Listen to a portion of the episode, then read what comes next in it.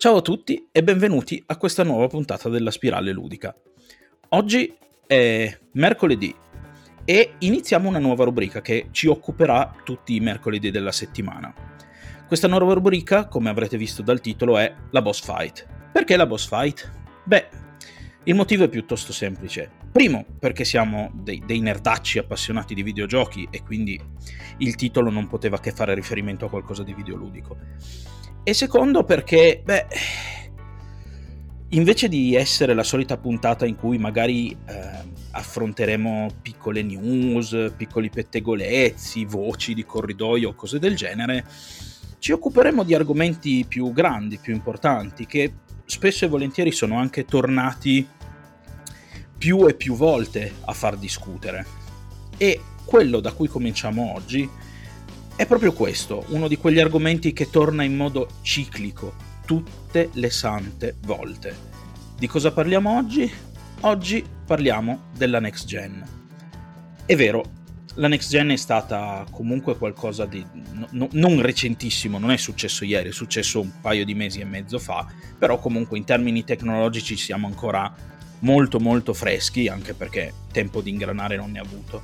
E quello che mi ha dato un po' il pretesto di fare queste, la riflessione, di chiedermi ma esattamente di cosa parlare questo mercoledì, è stato proprio il fatto che dall'11 al 14 gennaio c'è stato il CES, che è praticamente la più, più, la più grande fiera del mondo dell'innovazione tecnologica, dove tutti portano nuove idee, tutte le industrie che sono magari anche prototipi che non vedranno mai la luce, ma il discorso è sempre comunque uno slancio orientato al futuro.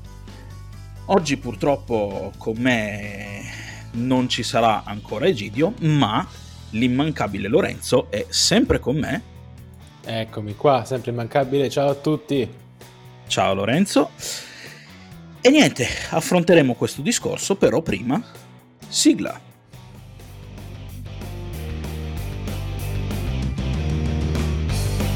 La spirale ludica. Scopriamo le regole del gioco. Perché chi non gioca è vecchio dentro. E rieccoci. Allora, parliamo di next gen. Cos'è sta next gen, Lorenzo? Cos'è? La next gen dice sì, next gen. Ecco. Eh, next gen è una sola. Sostanzialmente, una, no, una non, è, non, è, una sola. Allora affronteremo il discorso della next gen nella maniera più critica e eh, riflessiva e analitica che le nostre facoltà ci consentono. Ma eh, chiaramente senza andare troppo nel tecnico, senza stare troppo a sviscerare uh, statistiche e benchmark e analisi hardware, cercheremo di vedere un po' dal punto di vista di noi giocatori, cosa è per noi giocatori questa next gen. Quindi, cos'è per te questa, questa next gen, Ferruccio? Ma allora, io sono un giocatore di vecchia data, lo ammetto, non sono più un ragazzino, non sono più un giovincello e di, gener- di generazioni videoludiche ne ho viste passare un po'. Devo dire la verità, ho l'impressione che eh, questa next gen sia un po' la scorsa generazione che si è fatta i muscoli. Nel senso, succede oramai da tanti anni. Ogni volta che deve uscire, che fin- cioè più che altro che finisce un ciclo, una console, sembra tanto che ci si limiti a rifare la stessa console con l'hardware più potente. Verissimo. Ora però, mentre ne parlo, mi viene in mente una cosa. Questo è verissimo, ma io direi vero, ma non verissimo. Perché ci sono alcune, alcune cose che mi fanno riflettere. Per esempio, molto stupidamente, ad ogni generazione successiva di console, Sony ha apportato piccole migliorie qui e là, per esempio ai suoi pad, ai suoi joypad. Adesso in questa generazione di PlayStation 5 è diventato anche particolarmente evidente e stanno molto puntando su quello perché ne hanno fatto una pubblicità veramente corposa. Però, insomma, stanno inserendo tante piccole feature all'interno del, della loro periferica di gioco standard che sono molto puntate all'immedesimazione, ma soprattutto sono soprattutto in questa generazione sono molte di più rispetto a quelle che per esempio sono state implementate nella PlayStation 4 dal passaggio alla PlayStation 3. Non dimentichiamo che presentarono prima il pad della PlayStation 5 e dopo presentarono la vera e propria play- console. Il, sì, il, pad, le... il pad fu la prima cosa che fu svelata nell'ambito PS5. Tra le altre cose, quindi solo per dire quanto accidenti stanno puntando a casa Sony su, su, questo pad. E io stesso, che non sono mai stato un grande stimatore di Sony, devo dire che è interessante. Mannaggia, è interessante e per la prima volta dopo tanti anni vedo approdare a un passaggio di generazione qualcosa che non è solo la stessa macchina di prima con, con un motore con una cilindrata migliore, per usare un paragone motoristico, ma vedi, facendoci un attimo di attenzione, qualcosa di nuovo c'è. Ma eh, qualcosa di nuovo c'è sicuramente, cioè da quello che ho visto sul nuovo controller della PlayStation 5, anzi c'è gente che ce l'ha già, quei pochi fortunati, e ehm, dovrebbe incorporare molte caratteristiche di, di risposta a livello tattile nel momento in cui avvengono determinate interazioni all'interno del gioco, quindi c'è uh, un'evoluzione della vibrazione. Noi abbiamo la vibrazione nei pad da, da, da, dai tempi della PlayStation 1 ed è stato un grosso fattore di vendita, ma qui abbiamo dei sensori e dei motori interni del pad che restituiscono sensazioni mh, molto molto più dettagliate e più raffinate se vogliamo. Questo è stato un, buon contributo perché se uno pensa, come hai detto tu giustamente, alla next gen, pensa al prossimo passo in termini di resa grafica, ma l'esperienza di gioco non si limita unicamente a quello. E il pad, che è lo strumento, è la mano del giocatore, pad e mano sono la stessa cosa quando uno gioca in ambito console, chiaramente Mm. E, e, ehm, Sony ha voluto fare un passetto in avanti, soprattutto in questo senso. Cosa che tentò di fare comunque anche Steam quando rilasciò il suo controller. Ecco. Che diciamo fu per alcuni versi molto innovativo e per altri versi un po' troppo trascurato. Perché io l'ho avuto il controller di Steam, l'ho utilizzato anche per parecchio tempo. Mm, aveva, i, aveva i controller apt- aptici, aveva oltre a quelli la vibrazione, aveva dei pad ai lati al posto di due analogici, anzi avevo un analogico sinistro, poi un, un pad sinistro e uno destro, che dovevano essere una sorta di ibrido tra, tra il mouse e l'analogico. Poi purtroppo sì. a livello di compatibilità, a livello di successo, era anche un prodotto molto sperimentale, ha fatto la fine che ha fatto, hanno venduto gli ultimi a 5 euro l'uno tipo, ed è finita lì. Però ecco, eh, mi è piaciuto vedere che ci sia stata Sony che abbia trovato l'ispirazione in, una, in, un prodotto che ha avuto tutto questo grandissimo successo e abbia deciso di implementarlo in qualcosa di così, in qualcosa di così grande portata. Nonostante Sony non ami Steam, e questo oramai sia risaputo peraltro. Ma... De- sì, decisamente, però comunque fa sempre piacere.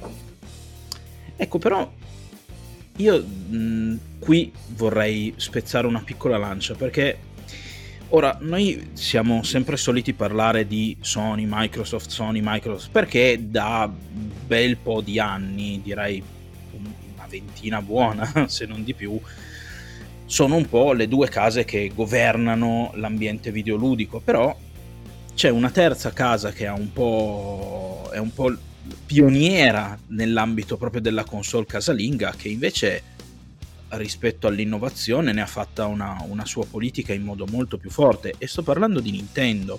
Ah, io credevo stessi parlando della Dreamcast. Mm, anche la Sega, in effetti, però Nintendo... Vabbè, la Sega ha avuto anche la sfortuna dopo il Dreamcast di, di, di, di non poter più fare console videoludiche. E questo in effetti l'ha messa fuori gioco e purtroppo l'ha dovuta far uscire dal discorso un po' a forza e devo dire la verità mi dispiace molto. Però Nintendo, a parte il fatto che eh, è, è, stata, non, non dico che la, la, casa che ha inventato la, la, console casalinga perché sarebbe falso, però è stata la casa che l'ha portata, l'industria che l'ha portata alle masse, è stato il NES a entrare nelle case di tutti e poi subito dopo il Sega Master System. E Nintendo ha, diciamo, dopo, dopo, subito dopo il Super Nintendo, che era un po' un'evoluzione naturale del, del NES, no? Il Super NES, subito dopo ha in qualche modo saltato la generazione cosiddetta 32 bit è arrivata direttamente a una generazione 64 bit cominciando a infilare novità di un certo peso all'interno del, dell'approccio proprio al gioco. Tant'è vero che noi la prima levetta analogica l'abbiamo vista proprio da Nintendo su Nintendo 64, se ti ricordi. Quel pad aveva una forma che non è mai stata più reiterata ma che io ho sempre amato da ragazzino perché era decisamente futuristica e avveniristica se ci pensi. Uno non aveva mai visto niente del genere. Aveva una forma totalmente aliena, era, era il marchio di fabbrica poi del Nintendo 64. E quella levetta analogica piazzata là al centro era, dovevi spostare la mano dal D-pad a sinistra per metterti in posizione in modo da poter prendere l'analogico. Era un, un'azione che si chiedeva al giocatore molto partecipativa che ho sempre trovato geniale per certi tratti.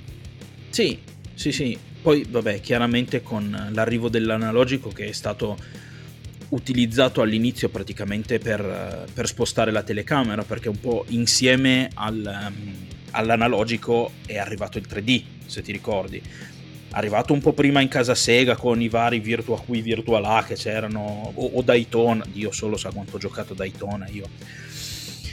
Ma poi con l'arrivo del 3D Nintendo ha proprio pensato, ehi, ma perché tenere la telecamera fissa? Facciamola spostare, mettiamola al controllo e al servizio del giocatore. E lì è stata la prima grossa novità Nintendo a livello intendo di hardware, perché poi se volessimo parlare di software, Nintendo aveva messo un piede nel 3D un pelino prima di Sega. Sega l'ha poi sfruttato un po' meglio, è arrivata alla grafica vettoriale un po' prima, ma... Eh, però Nintendo di lì in poi ha cercato in qualche modo di eh, andare molto avanti non parallelamente a quelle che sono state le console, perché poi ricordiamoci che con Nintendo 64 è uscita la prima PlayStation che lo mise molto in ombra e, e mise poi ancora più in ombra Sega di cui abbiamo parlato, facendola eh, proprio completamente sparire. Però voglio dire, Nintendo è partita da lì, ha inserito eh, l'analogico, ha cercato di migliorare il pad con quello che era il GameCube e poi dopo il GameCube ha detto ragazzi una marcia in più ed è arrivata con la Wii non so se ti ricordi il Nunchuk no? Me lo ricordo, la Wii. Eh, la Wii è stata poi la base di partenza per eh, un pubblico decisamente più ampio, nel senso, ehm, se tu vedi durante quegli anni, negli anni in cui subito dopo la PlayStation, uh, PlayStation 2 eh, il tipo di giochi, i giochi più venduti a livello mondiale erano i giochi per famiglia della Nintendo. Sì, sì, sì.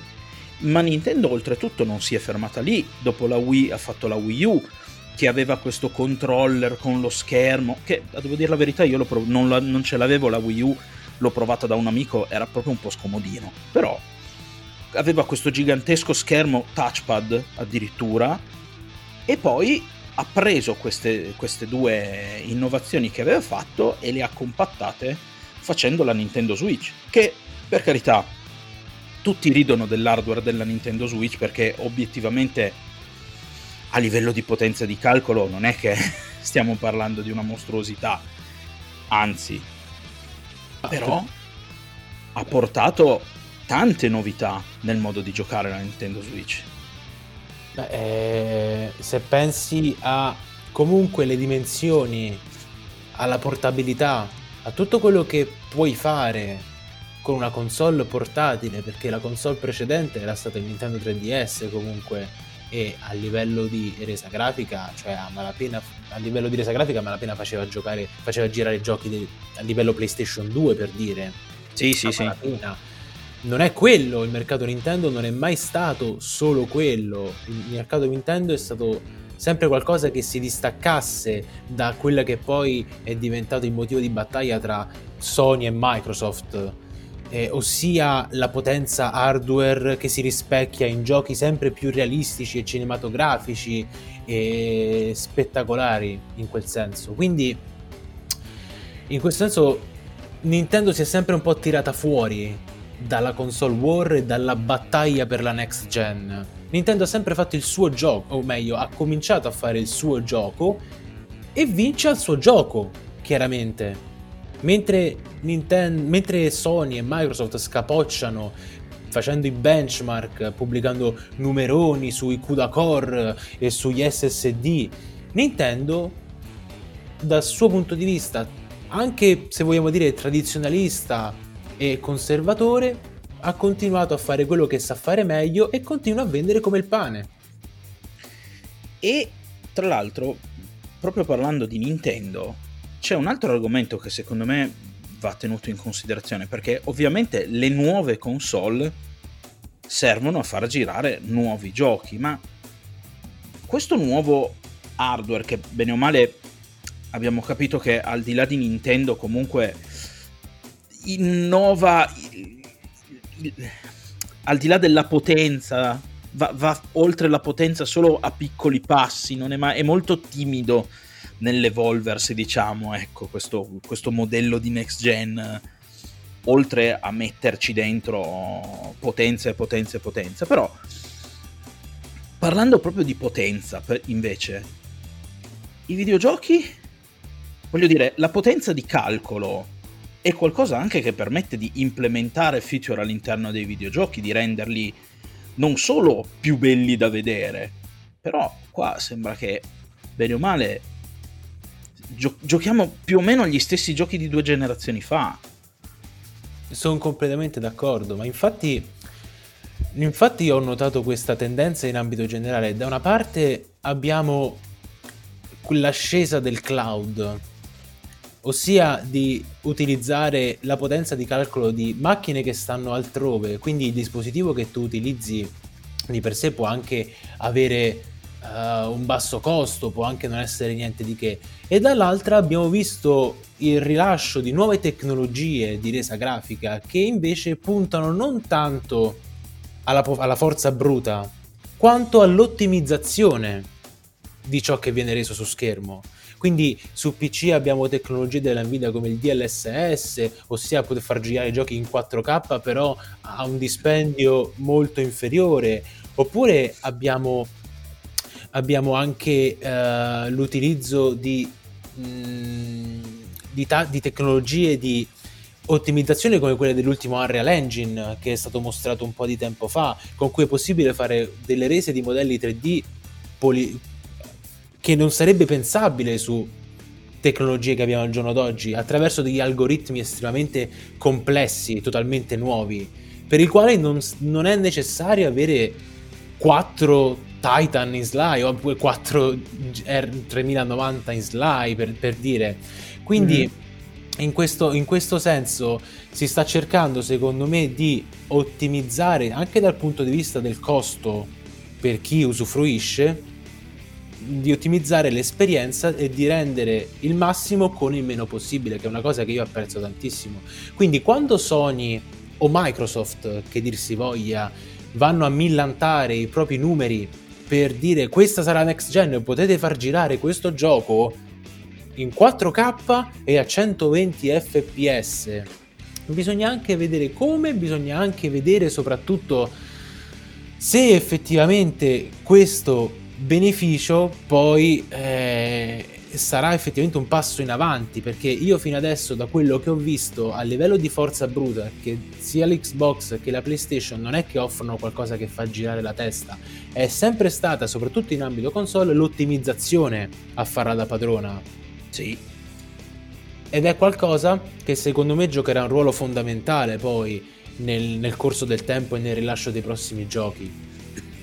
Eh, però il discorso che a me premeva un attimino sottolineare è abbiamo comunque dei, degli hardware che consentono molto di più di quello che consentivano due generazioni fa, tre generazioni fa, però alla fin fine vengono sfruttati sempre nello stesso modo, cioè ci ritroviamo di fronte a giochi che sono eh, sempre gli stessi.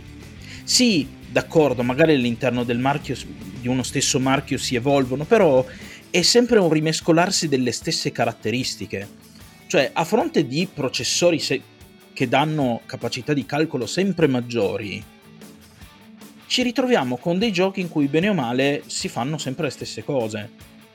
Perché è vero che l'hardware nuovo eh, ti permette di giocare in modo nuovo, ma voglio dire, anche a livello di programmazione software, una potenza hardware ti permette di inserire feature nuove in un gioco e questo non so tu, ma io non lo vedo fare molto.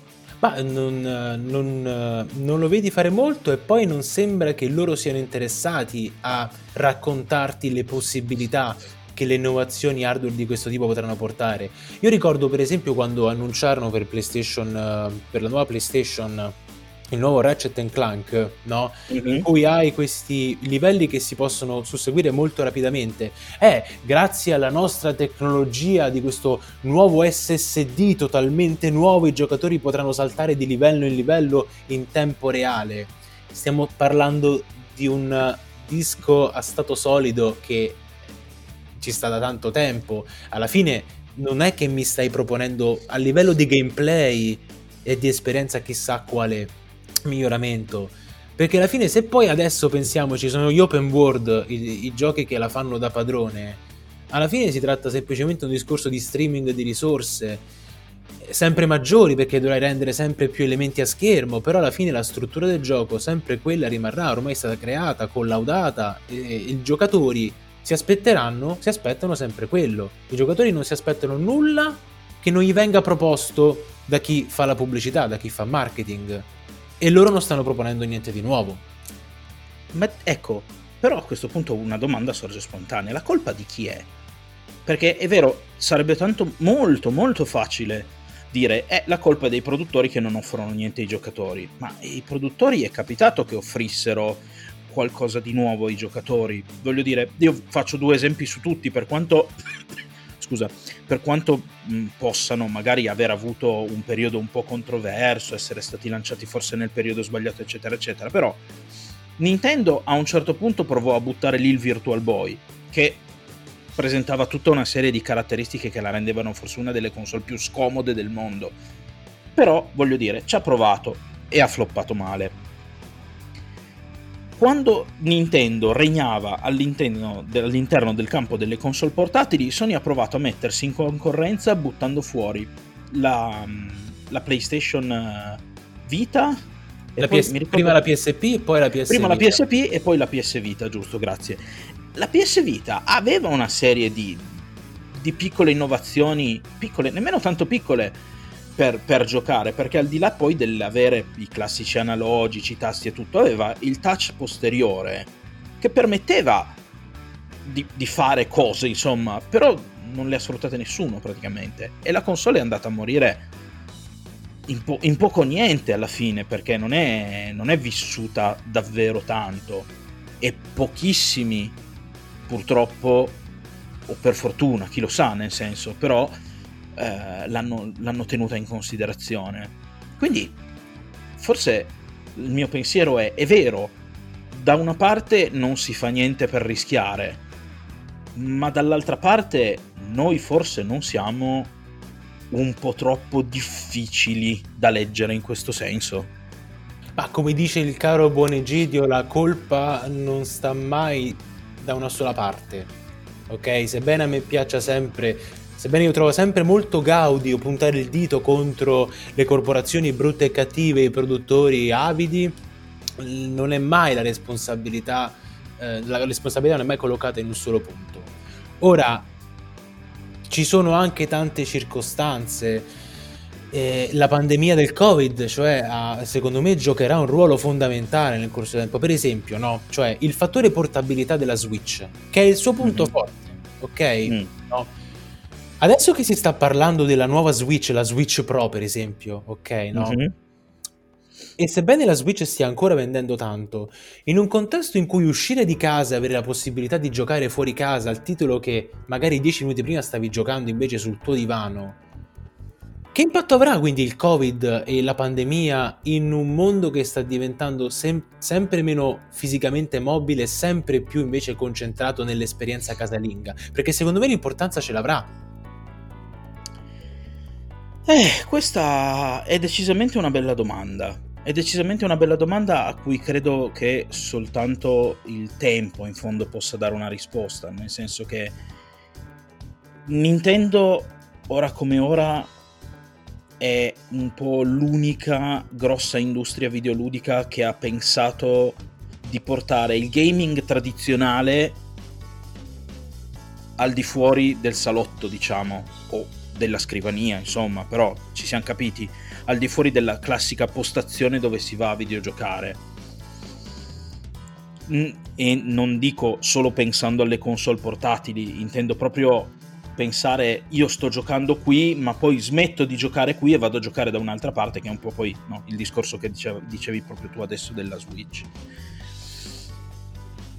E sai, cosa succederà alla fine di, di, di, di, questo lungo e travagliato percorso di pandemia è un po' difficile da, da dire, nel senso sicuramente tutti non vedono l'ora di uscire di casa e andarsene e fare, ma in questo uscire di casa la gente quanto terrà in considerazione il gaming? Perché è altrettanto vero che è stata un po' l'occupazione principale del tempo libero di tantissimi videogiocare, non puoi uscire di casa e cosa fai per passare il tempo? Videogiochi. E quindi non lo so, secondo me è un po'. È un po'. È un, è un po' lì lì, è un po' 50-50, 50-50 questo discorso, nel senso potrebbe darsi che la Nintendo con una nuova Nintendo Switch faccia un botto che non si è mai visto, perché eh, sfrutterà appunto la fine della pandemia e quindi farà sì che la voglia di uscire della gente può, diventi anche la voglia di giocare in giro, no? E quindi, ah, che bello, compriamoci tutti quella console che invece di dover giocare per forza solo in casa ce la possiamo portare anche in pullman, in treno al lavoro o dove. Oppure la gente potrebbe dire, eh, finalmente ne ho due coglioni così, perdonatemi il francesismo, di stare davanti a uno schermo basta videogiochi, non, non la voglio portare dietro la, la console. Anche perché ricordiamoci che poi c'è tutto un mercato mobile, che per carità è molto molto diverso anche a livello concettuale dal mercato di gaming tradizionale, sono giochi molto molto più immediati, molto più veloci da fare. Però insomma, capisci, secondo me è, è, è, un, po', è un po' oscura come, come, si, come, si, per, come periodo di tempo futuro per andare a vedere, non abbiamo una pila abbastanza forte per guardare e riuscire a dirimere questo, questo dubbio. Guarda, hai fatto bene a tirare fuori il discorso dei giochi mobile, perché essendo che i giochi mobile hanno un modello di business molto diverso da quelli che possono essere i giochi AAA o comunque i giochi AAA si stanno lentamente avvicinando per molti aspetti anche a quello del mobile però un aspetto, un, un modello di business eh, nuovo e che stanno cercando di spingere tantissimo è quello del Game Pass. Ora noi abbiamo parlato fino adesso di Nintendo e secondo me vedere Nintendo che adotta un modello, un modello di business come quello del Game Pass è un po' come aspettarsi, che so, la, la chiesa che, che, celebra i matrimoni trans. Per dire, per me il, il parallelismo è lo stesso, ok? Magari se sì, ci, arriveremo, ci, arriveremo, fra 50 anni, però per dire, insomma, è questo. Il Game Pass invece punta a cambiare il modo in cui non tanto ti approcci al videogioco in sé a livello di esperienza, ma al modo in cui ti approcci al videogioco come prodotto. Perché il videogioco è tanto un'opera dell'intelletto, possiamo anche dire un'opera d'arte, io lo dico senza problemi, ma è pur sempre qualcosa che devi acquistare, è un prodotto che tu consumi. E il Game Pass vuole cambiare il modo in cui le persone consumano l'intrattenimento videoludico. Un po' come ha fatto Netflix, un po' come sta facendo Prime Video, il Game Pass sta offrendo alle persone la possibilità di poter giocare senza impegno per una cifra minima mensile tutti i giochi nuovi che pubblicano. Hanno un sacco di giochi nuovi che usciranno in contemporanea anche su Steam, con, mi viene da pensare The Medium, ok, che uscirà sì. a breve il, il, 28 se non sbaglio, uscirà sì. in contemporanea su Game Pass. Quindi sì, te lo comprerai se vuoi a prezzo pieno su console o su Steam, oppure ce l'avrai gratis, per modo di dire, se paghi l'abbonamento mensile, che sono quanti? 10 euro? Sì, tra i 10 e i 13 euro esatto. a seconda del tipo di abbonamento che si vuole sottoscrivere. Esatto. E questo Game Pass per me continuerà solamente a crescere e arriverà prima o poi il momento in cui anche le altre case, le altre parti dell'industria lo adotteranno. Tu cosa ne pensi? Allora, io sì, sono decisamente convinto come te che il Game Pass sia arrivato e sia qui per rimanere qui come modello e sono convinto in realtà che sia stata forse la più grossa sorpresa a livello generazionale, perché finora abbiamo parlato di eh, hardware a livello di potenza, hardware a livello di nuove possibilità, no? quindi eh, joypad fatti con nuove meccaniche, nuove tecnologie, eccetera, eccetera e Microsoft, che fino adesso, bene o male, se n'era sempre stata un po' lì eh, seduta in panchina per certe cose, perché forse l'Xbox è la console che è cambiata di meno in assoluto, se non in termini di, di mera potenza, ecco, però insomma alla fine è sempre la, la stessa macchina migliorata e rifinita. E poi Microsoft ha fatto quello che non aveva fatto nessuno, è, è, tra, è arrivata forse a quello che è l'uovo di Colombo se vogliamo, no? Cioè dire ma tutti innovano qui, innovano l'hardware così, innovano l'hardware cos'ha e io adesso invece sapete cosa faccio? Cambio il modello economico. Boom, cioè sorpresona. Ne- next gen davvero qua. Nel senso che parliamo davvero di un, un, una cosa completamente nuova, completamente diversa di, per, per acquisire, diciamo, più che fruire videogiochi e io, come dicevo prima, sono convinto più o meno della tua stessa idea. Il Game Pass è qui per rimanere a lungo, lo vedremo eh, sicuramente implementato con eh, un, un, fenomeno di cui tu hai accennato eh, prima, che è il cloud gaming, perché comunque si presta molto, no? Io ho un, un joypad o magari nemme, nemmeno il joypad, pago un, un abbonamento, mi collego come, come, un po' come funziona Stadia, no? Certo. Però lì pago anche un canone e grazie a questo io ho accesso a una libreria di giochi a cui posso giocare tutte le volte che mi va. E... È sicuramente una grossa rivoluzione, secondo me molto sottovalutata e presa molto sotto gamba da, tanti, anche da tante testate, che però è destinata a rimanere e a lasciare il segno. Sono d'accordo, però prima che chiudiamo questo argomento vorrei anche fare un po' l'avvocato del diavolo con un'ultima considerazione. Il Game Pass, come dici tu, è stato chiaramente una, una boccata d'aria fresca nel, nel modello di fruizione del videogioco, però non dimentichiamo neanche, secondo me, i possibili, i potenziali aspetti negativi quali sono i potenziali aspetti negativi che noi, anzi i comprovati aspetti negativi che per esempio una piattaforma come Netflix ci ha, ci ha mostrato e che stiamo arrivando a un surplus, anzi a una saturazione di contenuti, ossia si pensa più alla quantità che non alla qualità. Ora, tutti quanti abbiamo una grande passione per i videogiochi, spero, io ce l'ho. Nel Beh. momento in cui tu hai l'abbonamento al Game Pass e hai un, il gioco X che è uscito e tu puoi giocare, o magari è stato un gioco uscito tempo fa, ma la, il Game Pass te l'ha messo adesso, in questo momento. Tu hai, che so, 4 mesi per giocarci e dopo 4 mesi bye bye quel gioco non lo vedi più.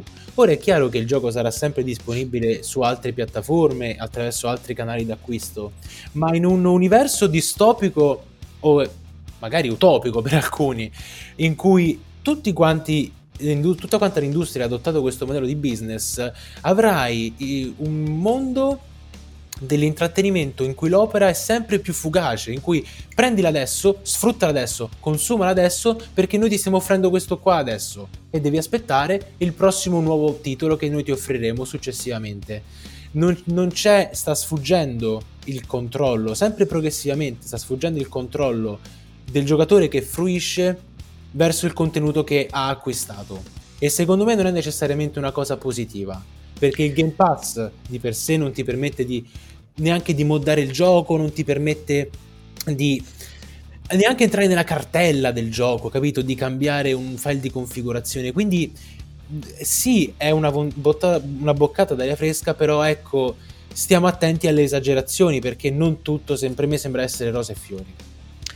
Sono, sono, perfettamente d'accordo. Mentre ne parlavi, io stavo proprio pensando a questo fatto del c'è il gioco e, e poi dopo un po' non c'è più, e quindi anche proprio la, il togliere al giocatore la possibilità di prendere e rigiocare magari vecchissimi titoli. Io stesso lo faccio di quando in quando reinstallo, figurati, no? titoli, ma, no, non, ma cosa dico vecchi, vecchissimi, non lo so, tu hai più o meno idea di quando fosse il primo Supreme Commander. Eh, certo, a voi. Ecco, eh, io ogni tanto li gioco ancora quello. Se ci fosse il Game, Pass, il Game Pass e solo quel tipo di modello economico, sicuramente io questa cosa non potrei farla. Speriamo obiettivamente in un, in un futuro ibrido, ecco, diciamo, dove c'è questo modello, ma eh, se mi piace posso anche comprarmi un titolo, che poi è un po' come funziona il Game Pass adesso, addirittura se tu paghi il titolo, eh, lo puoi com- paghi il Game Pass, scusami, puoi comprare i determinati titoli con lo sconto. Io mi auguro che rimanga così, però purtroppo, come si dice, spera per il meglio, ma aspettati il peggio, no? Eh certo, soprattutto considerato che questo è il tipo di... Tu- si parla semplicemente di interessi economici, quindi il controllo a noi sfugge. Eh. Bene, io per oggi direi che è tutto. Certo, in mezz'ora l'argomento è tutto fuorché esaurito, però spero che comunque questa cosa vi abbia dato modo di, di riflettere, di vedere magari qualcosa sotto un punto di vista che prima non avevate considerato. Per quel che riguarda oggi, chiudiamo qui, voglio però farvi una piccola anticipazione prima di chiudere, e cioè venerdì.